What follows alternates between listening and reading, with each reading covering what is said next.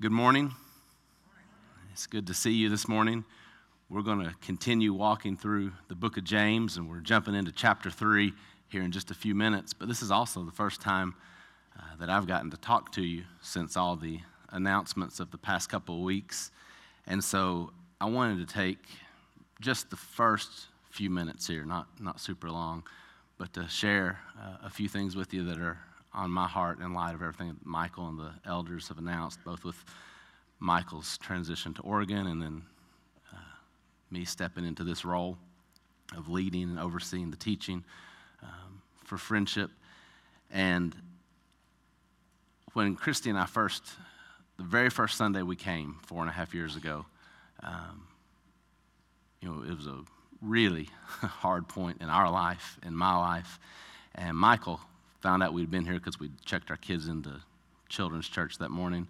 And he called me that week and he used this phrase. He said, uh, Whether you're here for two weeks or two months or two years, that was how he said it. Whether you're here for two weeks or two months or two years, um, I really want to walk with you and, and I want to see restoration in your life. And of course, two weeks, two months, two years has turned into four and a half years. Um, but one of the things that, that God has really taught me is continuing to teach me because I don't get it quickly um, is the idea of open hands one day at a time. Just to follow Jesus one day at a time and to want Jesus more than I want answers, to want Jesus more than I want a plan, to want Jesus more than I want to know what's coming next. And so I guess, standing up here in a sense in response to everything you've heard the past couple weeks, I just want to use that same phrase and say whether it's two weeks, two months, two years, um, whatever God has planned for this next season for me and for us together, um, one of the main things that I wanted to say up front is that I know, and I hope you know, that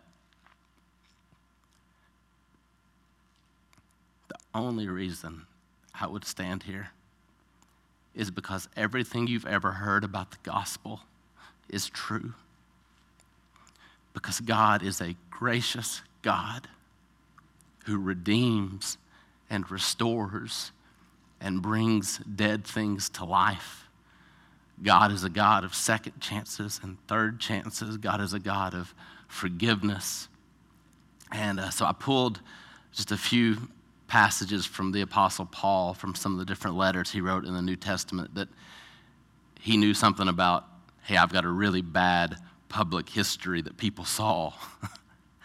and, uh, and now here I am in ministry, and, and I don't ever want to forget that apart from the grace of God, this is who, who I was. And for me, I've got public scandal and public sin and public shame in my past.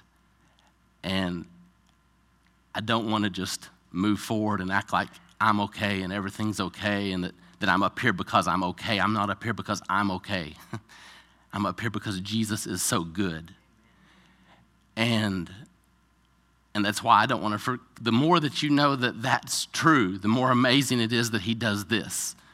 And we see Paul saying that in each of these passages. So I just want to walk through them real quickly with you and just say, These are his words, and I'm not Paul, I'm not an apostle, but God has spoken to me in these. I want to share them with you before we jump into James 3. This first one, Paul's writing to Timothy. This is probably 25 years after Paul was persecuting the church, 25 years after he's opposing Jesus. And just think about 25 years later, he's still like, Don't ever forget who I am, who I was, because if you remember that, here's what you'll learn about Jesus. He says, The saying is trustworthy and deserving of full acceptance that Christ Jesus came into the world to save sinners, of whom I am the worst.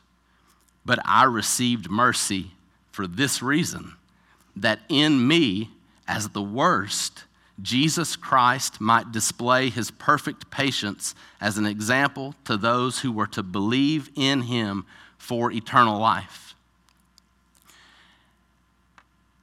Paul's saying, as long as I don't let you forget, and as long as I don't forget who I was and what I did and how awful I was in my opposition to Jesus, then you will always be able to look at me and how God has worked in my life since then and have this example of Jesus is that merciful.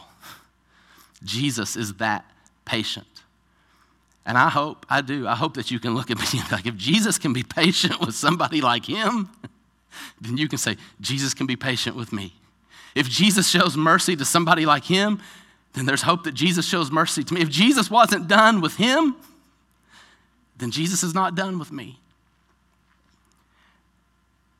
This is in 1 Corinthians. Paul writes to him, he says, For I am the least of the apostles, unworthy to be called an apostle, because I persecuted the church of God. But by the grace of God, I am what I am, and his grace toward me was not in vain. And I hope you see it there that he says, I'm not going to quit telling you about this. This is me. I'm the least. I'm unworthy because of the sin of my past, because of what I did. But the reason I want to keep telling you about this is because you have to see that to see this. Like, if you don't know this part, if we stop, if we pretend like it didn't happen, or if I sweep it under the rug, or if I, if I move on and act like, hey, I'm okay, and I don't want to talk about that anymore, and, and the, the past is the past. Let's just leave the past in the past. Paul's like, if I do that, then you may think that I'm good enough. You may think that I'm, I deserve this. You may think I'm worthy. You may think I'm qualified. You may think it's because of all my religious training and I was a Pharisee and I knew the Old Testament so well and blah, blah, blah. You may think that I should be doing this and you need to know I should not be doing this. Because when you know that I shouldn't be doing this, then grace is the explanation for why I am.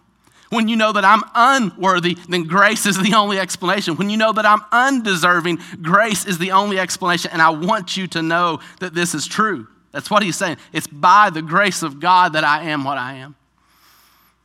And I hope, like, if you don't ever hear a word that I say anytime that God has me stand up here, if you just look and you say, by the grace of God, like if you see the grace of God every week, then that's redemption. Is God redeeming my sin? Is God redeeming my failures? God redeeming my mistakes? Because it becomes a canvas where you get to see His grace. And His grace toward me was not in vain. And then this last one, this is in Second Corinthians. Paul says, Such is the confidence that we have through Christ toward God, not that we are sufficient in ourselves to claim anything that's coming from us. He says that as many ways as he can in one verse right there. Not that we're sufficient in ourselves to claim anything is coming from us, but our sufficiency is from God, who has made us sufficient to be ministers of a new covenant, not of the letter, but of the Spirit. For the letter kills, but the Spirit gives life. And four and a half years ago, under the letter of the law, I was guilty. I was condemned. Like anything that the law would say about my sin and my heart is true. And there was so much death in my life in so many different areas. But the Spirit comes and gives life where there's death. Death comes through sin, and then life comes through the Spirit and the resurrection power of Jesus. And so I do, when I stand up here and say, let's look at the Bible together, I want to stand with a, a humility and a brokenness that says, not because of me and nothing in me. And I don't I don't want to play the game that's easy to play where it's like, I'll pretend that I'm this person that you can admire and look up to and will inspire you. And if you'll pretend along with me, then I'll pretend you're pretty good and pat you on the back and say things that make you feel good about who we are as a church. And we'll just play this game together and we'll all pretend we're okay. And we'll come in each week and we'll get our boost of self esteem and we'll be happy and we'll go. I don't want to play that game because I'm not that person. Like, I'm not okay apart from Jesus. And the truth is, you're not okay apart from Jesus. And if Jesus lives in me at all, like if there's any love in me from Jesus to you, if I'm learning to love you at all, I can't love you well by us all just saying, hey, we're okay and everything's fine, let's just do what we always do. We love each other well by saying, we need Jesus. Do you know how much you need Jesus? Let's remind each other of how much we need Jesus. And if me being broken in front of you helps you know that I need Jesus and helps you trust Jesus instead of trusting me, so be it. And so I do want to stand up here with an honest brokenness. But then also, simultaneously, now, if it doesn't depend on me, if I'm too broken for you to depend on me, there's this new confidence that I get to have. Because when it depended on me, there's not a whole lot of confidence in that. Like, I know where that road leads.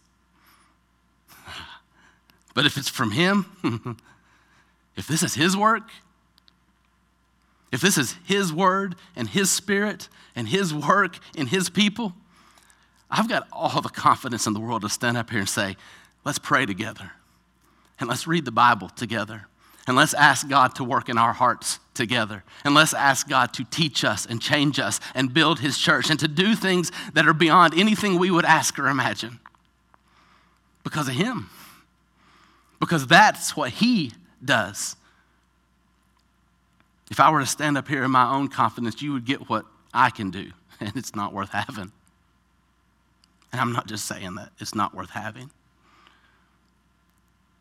But if I stand up here in the confidence that comes from Him and we encounter Him and we pray to Him and we're changed by Him and it's His grace at work and His grace is not in vain, then we get something worth having. We get what He gives.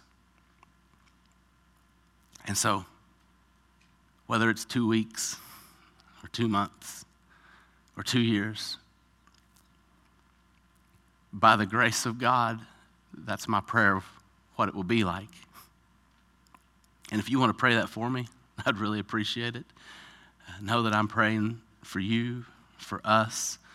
Um, and I am humbled, and I'm thankful, and I trust God with what this next season's supposed to be.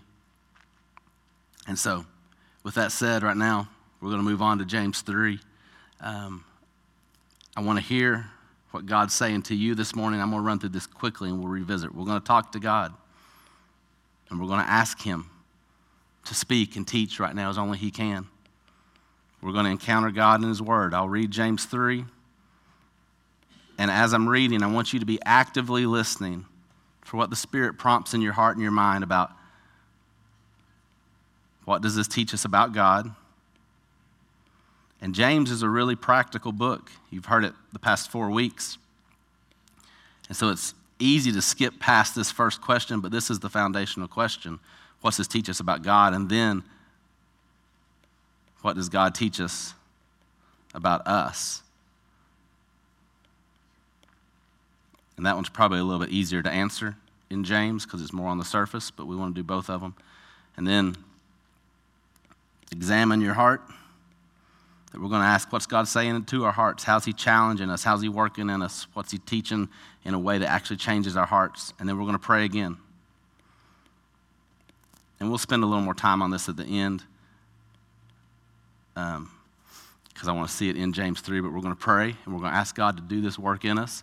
And then to talk to others is that we would go and actually say, this, this is what God's pouring into me. I want this to flow out of me today and this week into other people that it's not just it's never just for me. It's never just about me that he's doing this in me so that i will be part of his people in his world making him known. And so we build that around text. Just as a way to study the bible. Talk to god encounter god in his word examine your heart talk to god and others. So right now let's start up here at the top and will you pray with me?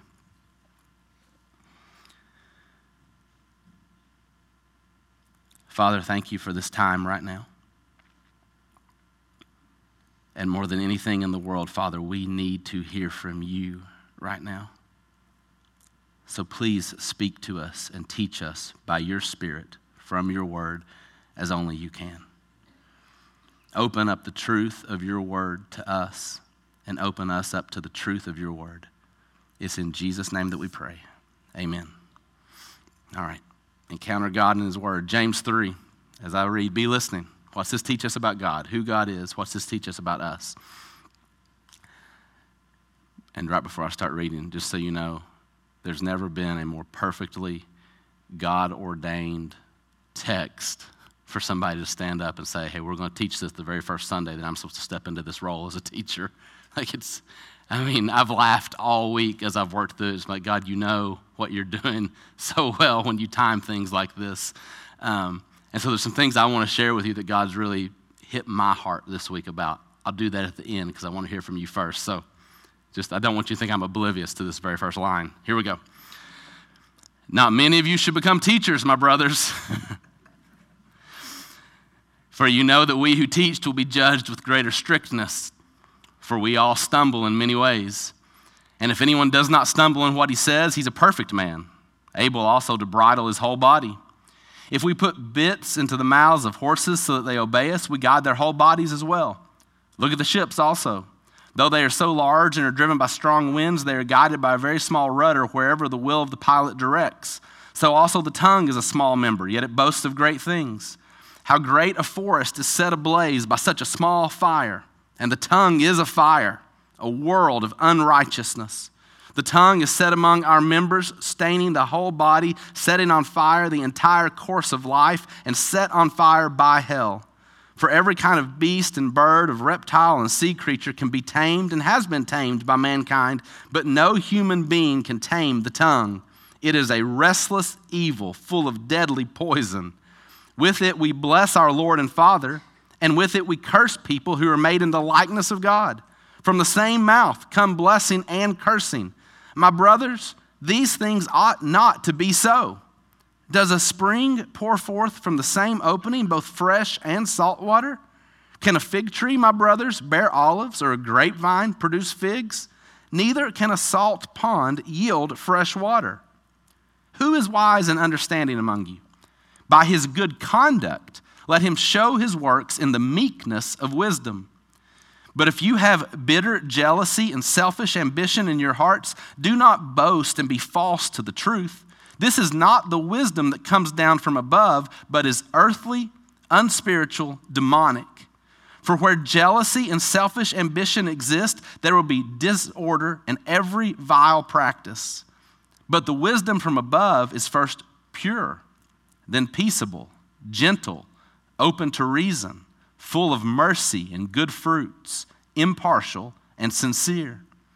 And a harvest of righteousness is sown in peace by those who make peace. All right, that's James 3.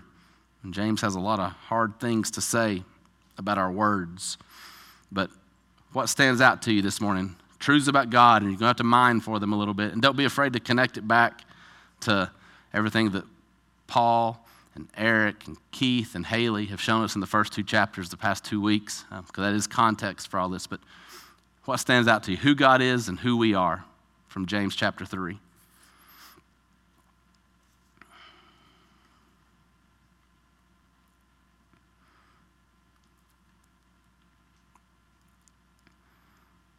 I know I talked for a while, but I'm stopping now, so it's your turn.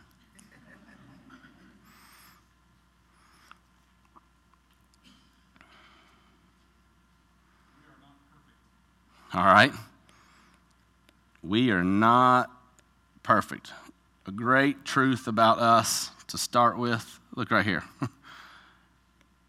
All stumble in many ways. Not just that we're not perfect, we're not even close to perfect. What else?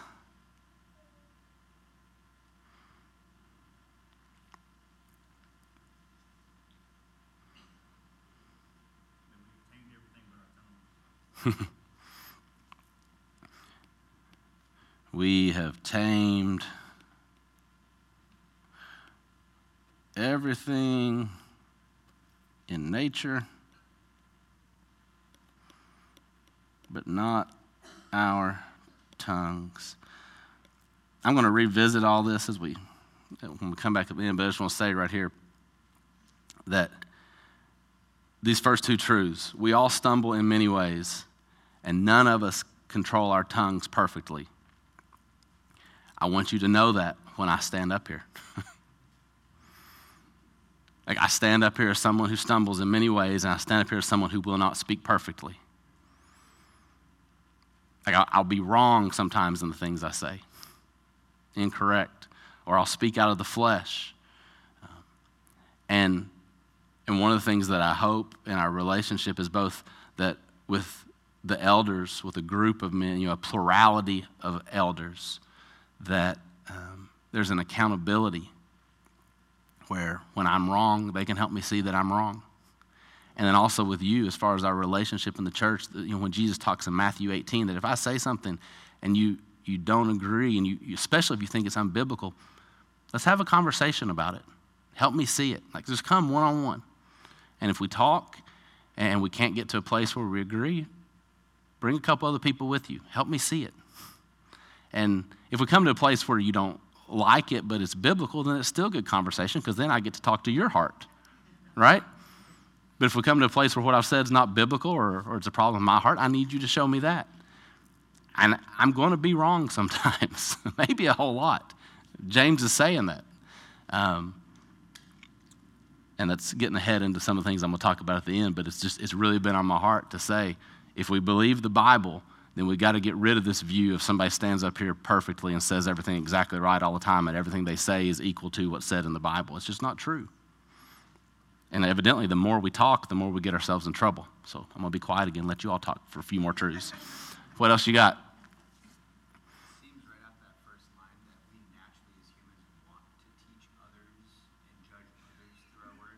Mm-hmm.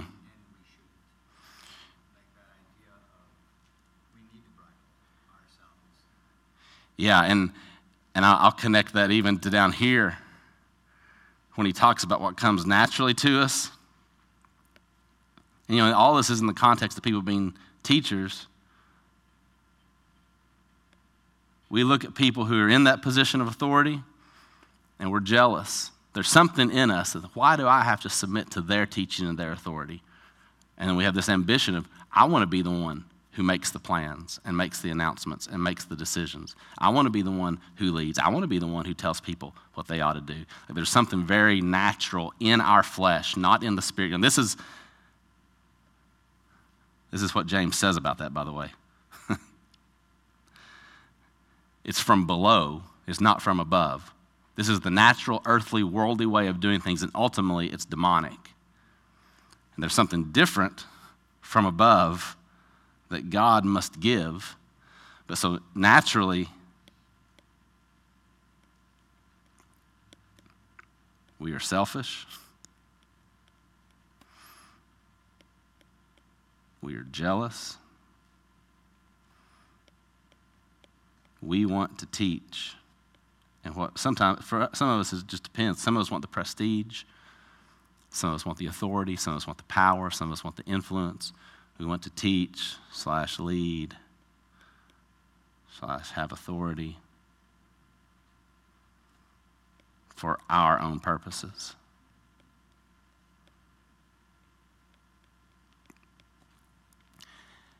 And I'll just jump ahead again to what I was going to say. I find this as a real warning for me that it's just as possible for my heart to desire this for these reasons as anybody else's. And, uh, you know, when Michael tells the story about the very first Sunday that he came to friendship, having them pray for his replacement, there's something in that that I, that I want to make sure that we, that we honor that and we see the, the biblical, godly wisdom in that, um, and that we, we build on that. And I want to anticipate the moment when God raises up and calls out so many gifted teachers that it doesn't make sense for me to ever stand up here again. that for the good of the church, I just need to sit down and be quiet and let them teach because of what He's doing in them. And I pray for that, and you can pray for that with me. And not just a replacement, but replacements, that He be multiplying. Bible study groups and house churches and friendships all over, all over this community all over the world. And part of me almost wants to say, I'll, I'll just stand up here every week and I'll teach like this. I'm ready to walk off just as soon as he says, um, I'm ready to walk on down. And just, that, I feel like that is the open hands approach because I don't want to come to a place where I would grab for me, where, where I would find worth and value and identity in this is who I am and what I do. It's not. It's all in Jesus. And if he wants me up here, fine. But the moment he doesn't, that's really good too. And I do believe, I do believe that he raises up, he gifts, and he calls, and he equips many members of his body for the good of the body. And I, and I, I mean, I'm not saying it this morning just because it sounds good. Like I anticipate the moment when it makes less and less sense for me to be up here because there's so many more people that we need to hear from because of what he's saying and how he, and it's also why I would like for us to study this way together so that we're hearing from what he's saying to you right now and not just me. What else? Truths about us or truths about God? um, it is offensive to God when we curse others. And, and or correct me if, if I'm wrong there, but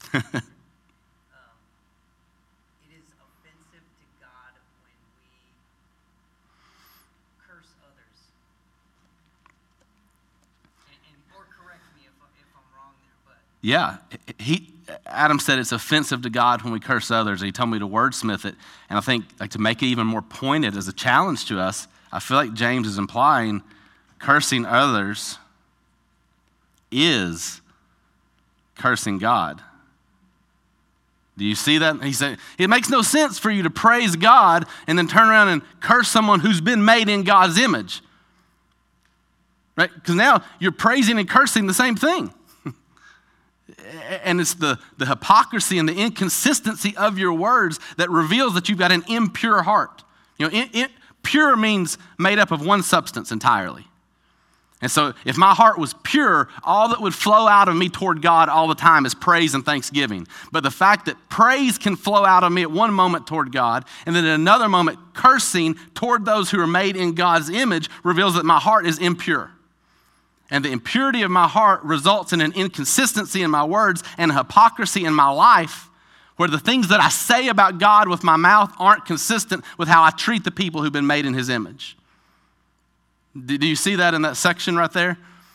And so, very quickly, our words reveal our hearts, and they reveal that our hearts aren't nearly as pure toward God as sometimes we like to pretend with our religious words when we get together on Sunday mornings and we praise Him and we thank Him and we sing and we pray and we feel real good about that. And then the rest of the week, the other stuff flows out of us and it reveals this is how you really feel towards God. What else?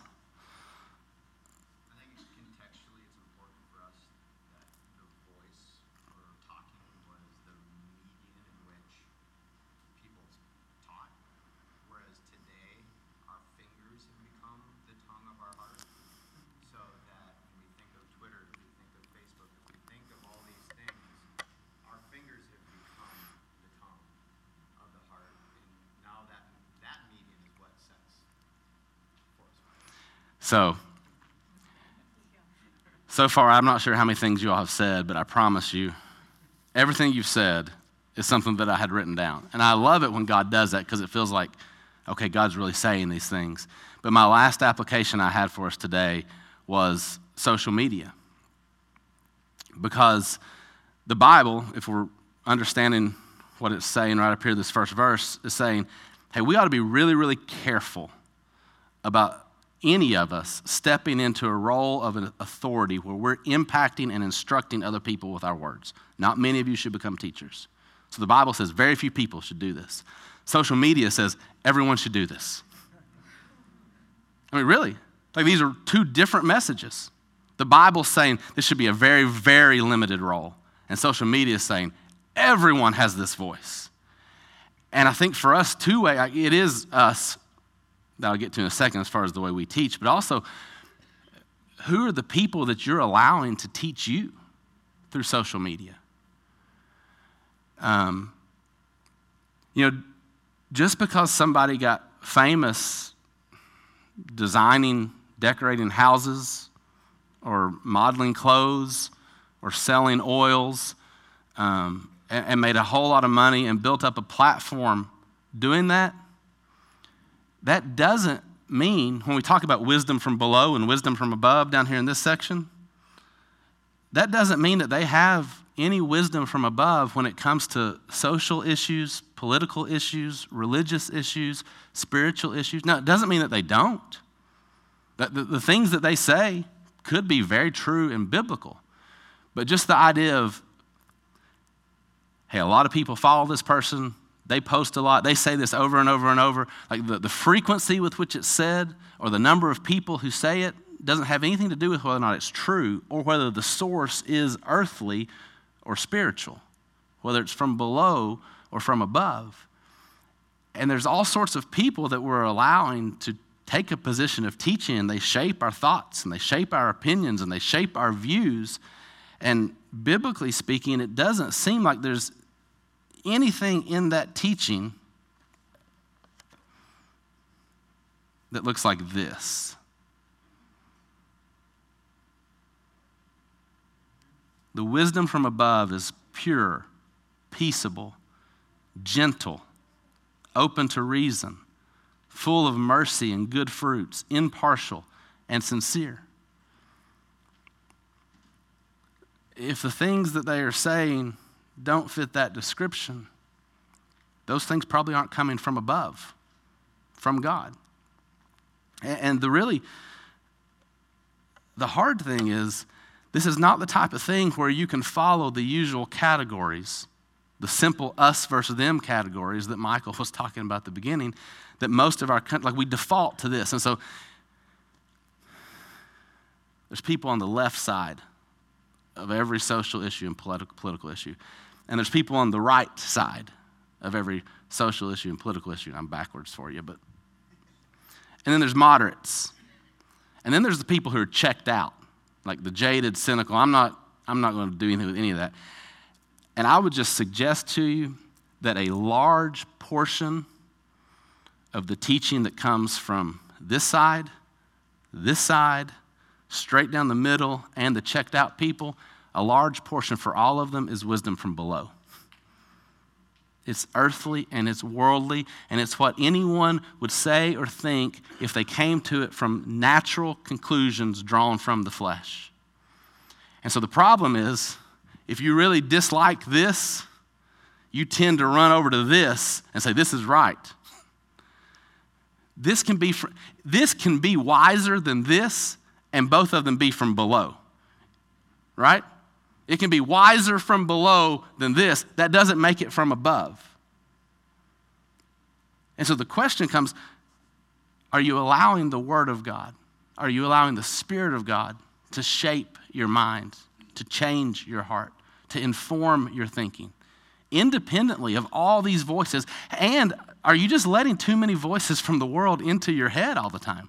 What, what, what's the ratio? And I'm not being legalistic about this, I'm not giving you a number, I'm just asking What's the ratio of the amount of time that you hear voices from social media and the amount of time that you hear voice, the voice of God from His Word?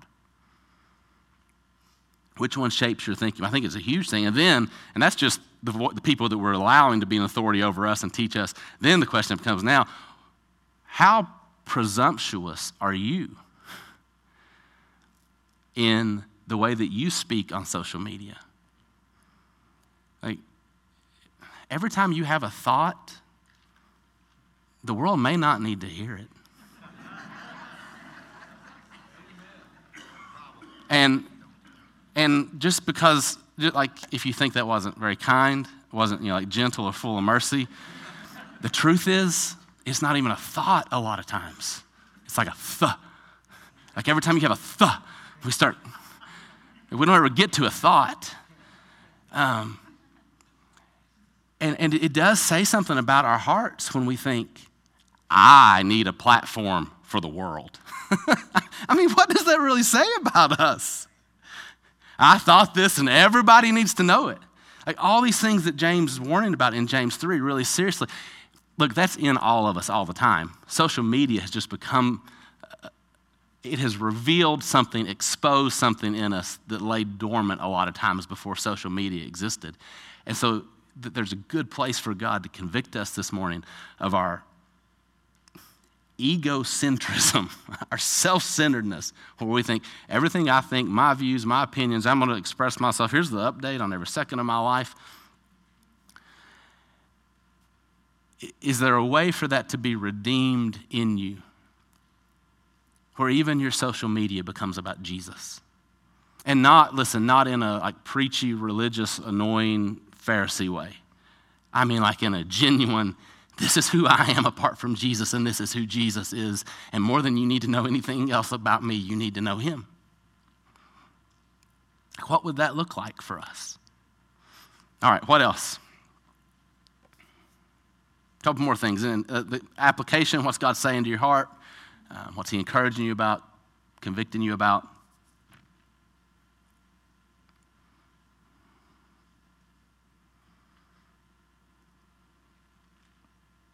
This is kind of connected a couple things, but I'm going to say wisdom.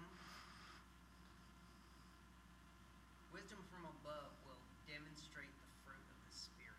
Mm-hmm. Wisdom from above. So if you're curious, sorry, I'm, I'm preaching now, but if you're curious if what you're about to post or say or whatever or think is wis- is true wisdom, check to see if it demonstrates the fruit of the Spirit. Wisdom from above, and, and by wisdom from above, obviously we're saying wisdom from God will demonstrate the fruit of the Spirit. And I'm going to go ahead and pull out something that we've just implied the whole time we've all been talking right here, and that is God. You want a great truth about God? God is the source of all true wisdom. Like if you're speaking out of you, you're speaking out of this kind of stuff from below. This is why we've got to come together to, to His Word. And it's one of the reasons why I feel really a strong conviction about teaching this way, even, that it would have less of the appearance, even though it's possible, by the way, to preach and, and it be Bible centered and from God and the Spirit be talking to But I don't want it to feel like I stood up here today and shared my thoughts with you. Like, I, I don't want to teach you that way. I want us to come together and stand side by side and say, we need God to teach us. God is the source of all of this. And can we, what, what is He saying to us together in His Word today? And, and maybe, maybe He uses me to expand some of that and, and to talk a little longer about some of the things that He's saying to you. That's fine. But can we see clearly it came from His Word and He's saying it this morning to His people? Um, yeah. 13 says the meekness of wisdom. So there's talking about the humility that anybody that speaks of God has to have to speak of God. Yeah, and think contextually what he's saying right here. By his good conduct, let him show his works in the meekness of wisdom. And this whole thing, this whole chapter is about be careful about teaching and be really, really thoughtful about how any of you use your words. And he shifts from teachers, by the way, right here. No human being can tame the tongue. So he's not just talking about teachers anymore, right? He's talking to all of us. Like all of us use our words in really dangerous, deadly, evil ways, damaging ways. And then he comes down here and he says, So, primarily, what should you do? Be really quiet and meek and just show your wisdom. Live it out. Except for the times when God puts you in a position where now it's clear, okay, I need to speak. I'm not telling you not to be bold and I'm not telling you not to teach with your words, but what we're saying is there's a lot of emphasis right here on hey, you want the first way to get this right? Live it out before you say it. So, back to this method for studying the Bible, I want you to see yet again like, this isn't something that, that Michael came up with. This isn't something that I came up with. This isn't something that Michael and I collaborated on. The TEXT is a really helpful acronym to remember this, but the truths behind it, the principles behind it, I want you to see them in just this one chapter again today. Like, why would we start by talking to God every single time? Well, first of all, because none of your teachers are reliable. right? If you depend completely on whoever stands up here and not on God, then you're going to get somebody who stumbles in lots of ways. And out of all the ways we stumble, what's the most common one of all? He's like, you, you may get to where you can control all the rest of your behavior in your entire life, and the hardest thing for you to control will be your tongue. And so every time somebody's teaching, they're running the risk of doing the hardest thing that a human being can do without sinning and stumbling in some way. And if you elevate this person up to the level of, hey, we're dependent on them to give us truth from God, basically, it's just idolatry. Because what you're saying is, I view this person in a way that I should only view Jesus. I'm expecting this person to do for me what only Jesus speaks perfectly. Only Jesus lives perfectly. When, when Michael says that Jesus is our lead pastor, like that's not just for the fun of, oh, that sounds good. The Bible says Jesus is the head of the church. Like he really is. Eh, do we believe that? Do we really believe that this is his church? And one of the ways to ask right now in a time of transition, I've, I've gotten to ask myself this the past couple of weeks. Some of you, I would guess you've got a certain level of anxiety about Michael leaving. You know, there's uncertainty, there's unknown. And if we were to tell you today, hey, Michael has prayed about this and he feels like he's supposed to stay, the certainty of that w- would give you a level of security and peace. In some ways, a good thing because we love Michael and we respect him. But my question is do you have more security and peace from knowing that Jesus is here right now? than you would have from knowing that Michael was going to stay. He says, I am with you always to the very ends of the earth. Right? Go and make disciples of all nations, wherever you go, anywhere, and I'm with you always. He's here right now, and this is his church, and he's not going anywhere. Some of you, bless your hearts for thinking this, but you've taken some level of peace in the fact that, well, we know Andy, he's capable, and so he can step in and you know, kind of hold the fort down until we figure out what we're going to do, and so it'll be okay. Listen, don't, don't find peace and security in the fact that I'm here. Find peace and security in the fact that Jesus is here. And this is his church. He is the head of this church. He is the lead pastor of this church. And it's one of the reasons for us to be structured in a biblical way of saying, hey, we've got a plurality of leaders. We've got multiple elders because we're not going to pretend that any one man is able to be Jesus. That, that role is taken. And none of the rest of us can be that. And we all stumble in many ways, so nobody needs to be elevated to such a place where everything depends on him. Like it, because of who Jesus is, we need multiple leaders and not just one, because nobody can be Jesus. And because of who we are, as flawed, fallen, sinful human beings, we need multiple leaders and not just one so that we can hold each other accountable, so we can speak into each other's lives. So that if I get up here and I get real off course with my words and I say things that aren't in the Bible or I say things out of my flesh, those other elders can come to me and say, hey, this was off. And that they'd be an authority in my life and all the way around, that we'd all, the rest of us be an authority in Keith's life, and the rest of us be an authority in Les' life, and the rest of us be an authority in Adam's life, and we would all be speaking in each other's lives that way, all in submission to Jesus. He as the head over all of us. And that if one of us is leading not in submission to Jesus, that the other of us would speak into our lives and say that. And that if you see that in one of us, again, that you come to us one on one and we have that conversation.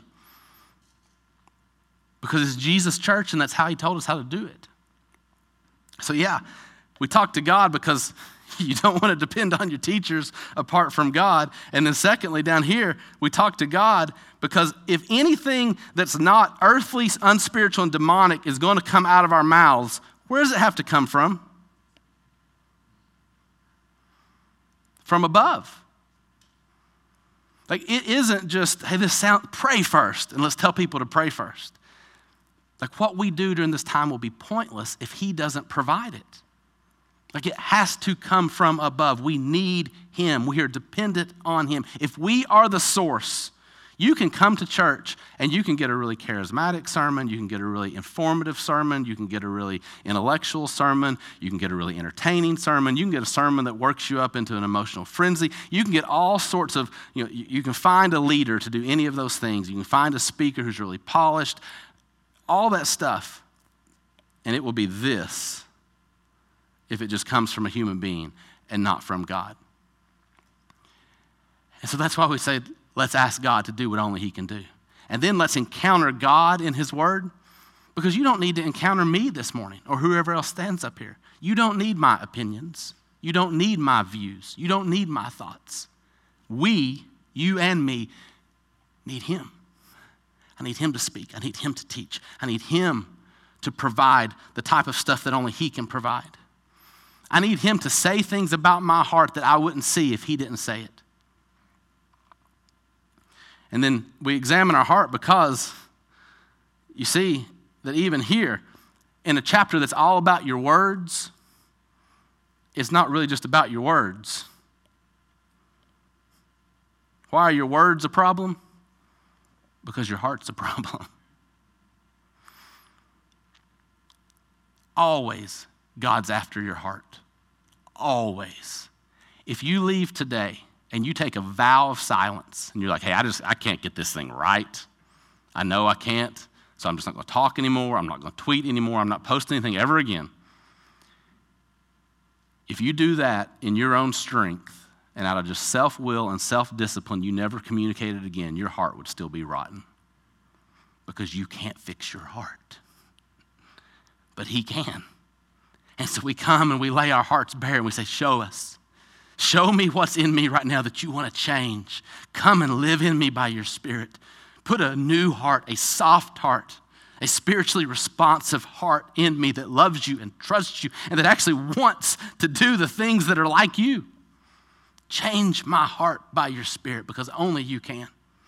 And then that's why we come back and we pray again right here. We talk to God again. We say, You have to do this, and we need you to do this. And then the last thing, when we put and to others, is first of all because we're always acknowledging that Jesus, when he says go and make disciples, like this is the marching orders for all of us all the time. But even in this passage, when it talks about when God gives you wisdom from above, you think about the descriptions of this. I know I've marked all over them. Let me erase some of it just so we can see it a little more. Wisdom from above that's going to guide your words in a certain way, peaceable, gentle, full of mercy. Like each of those are clearly others directed. Right? Do you see that?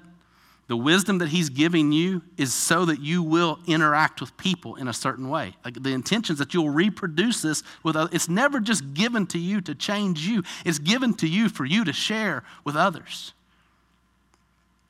And so the things that he gives to us today, we don't grab hold of them like, well, that's mine. I'm glad I got that from him.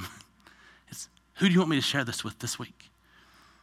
Where do you want me to take this step where I'm not going to presume to speak into their life? I'm not going to presume, like all the pressure's off you. Do you get that? When he's like, hey, you're not qualified to be a teacher. Don't ever assume you should be. That's what he said at the beginning of the chapter. But I'll give from above what you need. So come to me and ask. Like, who will you sit down with this week? Say, I don't have the answers for you, but I know God does. Can I pray with you? And can we read the Bible together and just see what God will say to us? You're not teaching them then, in one sense, not in the arrogant, earthly, worldly, fleshly way. You're saying, I want to be taught by God with you. And if God wants to use me to help speak into your life, great. But it's a totally different position. And He does intend for you to do that this week. And so, just it was good for me again this week to say this is a great way for us to approach the Bible in a way that honors what the Bible says about the way we should teach. I don't want to stand up here and assume I've got something to say to you. I don't want to act like I've got something that you need to hear because I don't. But He does. He does, and I want you to hear from Him. I want to hear from Him. I want us to hear from Him together in His Word. And that's where I want to end today, is just this thought of, like, when you look at this, like, if, if we believe it, I mean, we can read it and not really believe it, but if we believe it, and this is a this is a dark picture for us. Right? We all stumble in many ways. And then down here, no human being can tame the tongue. He's like, this is a huge problem for you, and by the way, you can't fix it. Right? Uh, you stumble in a hundred different ways. First of all, do you believe that? Do you believe that about you and do you believe that about your leaders? All right? You stumble in a hundred different ways. And out of those hundred, if you could somehow summon up the self discipline and the self will to get 99 of them right, the one you still won't get right is your tongue. That's what he says. By the way, you won't get the other 99 right either, but if you could, you won't get, and nobody can do anything about it. You stand condemned as someone who's full of restless evil and deadly poison. And you can't fix it. But there's one. There's one who deserved all blessing and all praise for all time. And he gave up the blessing and the praise that he deserves from every tongue on earth to come down and take your curse for you. He traded his blessing for your curse. He stood under the curse of God. He was hung on a tree. Cursed is everyone who's hung on a tree. And then he let us walk in front of him and curse him when we should have been blessing. And he took it all. And he said, I'll take your curse from God and I'll take your curses from you. And I'll pour out blessing on you. You want to know why, when it's so bleak a picture of humanity and of your teachers and your leaders in James 3, why we have so much hope? Because Jesus isn't like us. We curse those that we should bless. He blessed those that he should have cursed. We don't give the blessing that we should give to God. God gave the blessing to us that he never should have given if it was based on what we deserved. And he promises that he's the head of his church and that he is here now and always, and that he is building his church, and that he has done for us what we could never do for ourselves, and that he will come and live in you. And this heart that is full of such evil and selfish ambition that it overflows with words of poison, he'll change it. He'll replace your heart of stone with his own heart. He'll replace your spirit with his spirit, and he will live in you and he will do for you what you could never do for yourself. And I hope you see your need for him today. I hope you see my need for him today. And I pray that together we can just keep looking to Jesus and keep trusting Jesus and keep following Jesus and keep thanking Jesus. That when we cursed him, he blessed us in his love and grace. That he took our curse for us and he did away with it forever. And that now, in the place where we deserve to die under a curse, he gives life and blessing and grace forever. We're going to worship him for that right now in just a minute through song. Will you pray with me right now?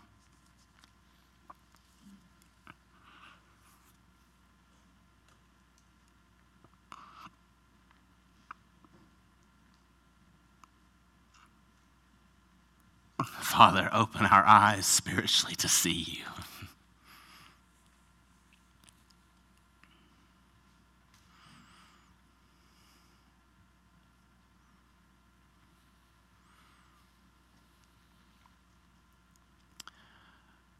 Work in our hearts right now to love you and trust you.